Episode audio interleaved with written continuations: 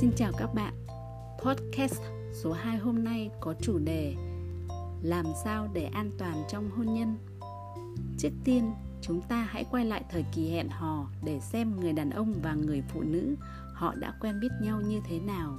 Giữa hàng trăm người đàn ông mà bạn gặp hàng ngày, không phải ai bạn cũng có tình cảm. Khi bạn đồng ý hoặc bắt đầu có tình cảm với một người đàn ông, đó là lúc bạn đang có cảm giác an toàn với người đàn ông này người đàn ông cũng vậy, anh ta cũng đã gặp gỡ rất nhiều cô gái. Nhưng không phải cô gái nào anh ta cũng muốn theo đuổi khi anh ta rung động với một cô gái. Ẩn bên trong sự rung động đã có một mức độ an toàn. Ở cô gái đó có một cái gì đó cho anh ta có được cảm giác an toàn. Thứ anh ta đang đi tìm kiếm. Nhưng mức độ an toàn ở thời kỳ này chưa cao nó mới ở mức độ đủ để cho hai người tiến tới tìm hiểu nhau trong giai đoạn hẹn hò thôi. Đó là lý do ở giai đoạn này cả hai bên đều không đưa ra hết những thứ họ cho là điểm yếu của mình.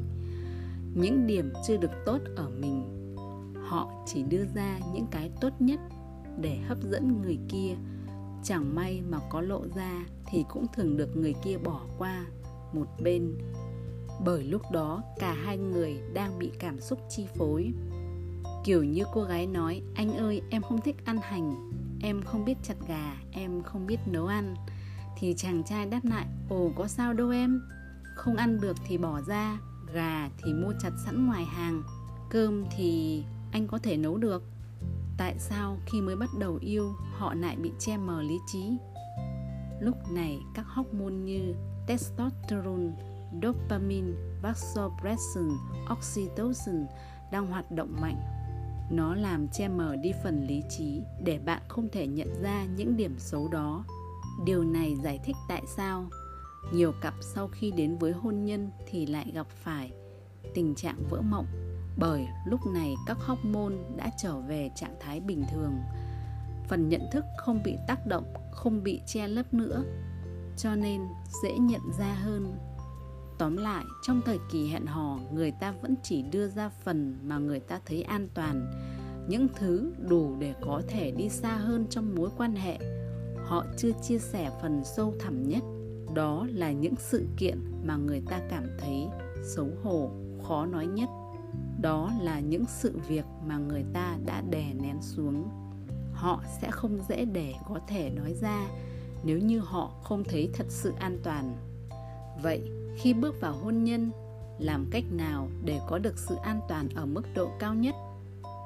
Đó là hai vợ chồng phải học cách chấp nhận nhau chấp nhận phiên bản người chồng người vợ của mình như chính họ là.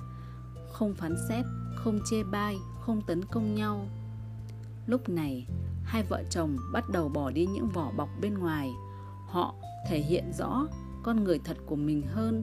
Hai người bắt đầu kể cho nhau nghe về những giấc mơ, về những điều mình cảm giác mắc cỡ, cảm giác xấu hổ. Họ an toàn chia sẻ về những cảm xúc của mình với người kia. Đó là lúc hai vợ chồng học cách đón nhận nhau, thấu hiểu nhau, đồng cảm với nhau. Họ kiên nhẫn đồng hành cùng nhau.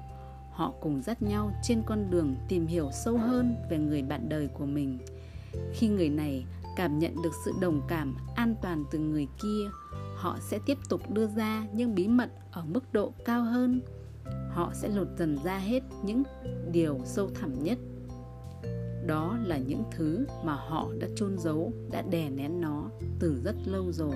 Đó là hai vợ chồng phải cùng bỏ cái tôi của mình xuống. Họ cùng phải hạ cái khiên của đội trưởng mỹ xuống để cho người kia thấy được con người yếu đuối nhất của mình họ trần trụi với nhau mà không có một sự che giấu nào. Giống như ốc sên khi bò ra khỏi vỏ ốc của mình là lúc nó cảm thấy an toàn nhất. Khi sự an toàn về mặt cảm xúc trong hôn nhân ở mức độ cao, đó là lúc sự kết nối giữa hai vợ chồng bắt đầu được xây lên. Vì vậy, nhu cầu an toàn là một nhu cầu không thể thiếu trong hôn nhân. Cảm ơn bạn đã nghe podcast của mình mình sẽ chia sẻ tiếp nhu cầu nữa cũng quan trọng trong hôn nhân, đó là nhu cầu của sự kết nối. Mình là Mai PT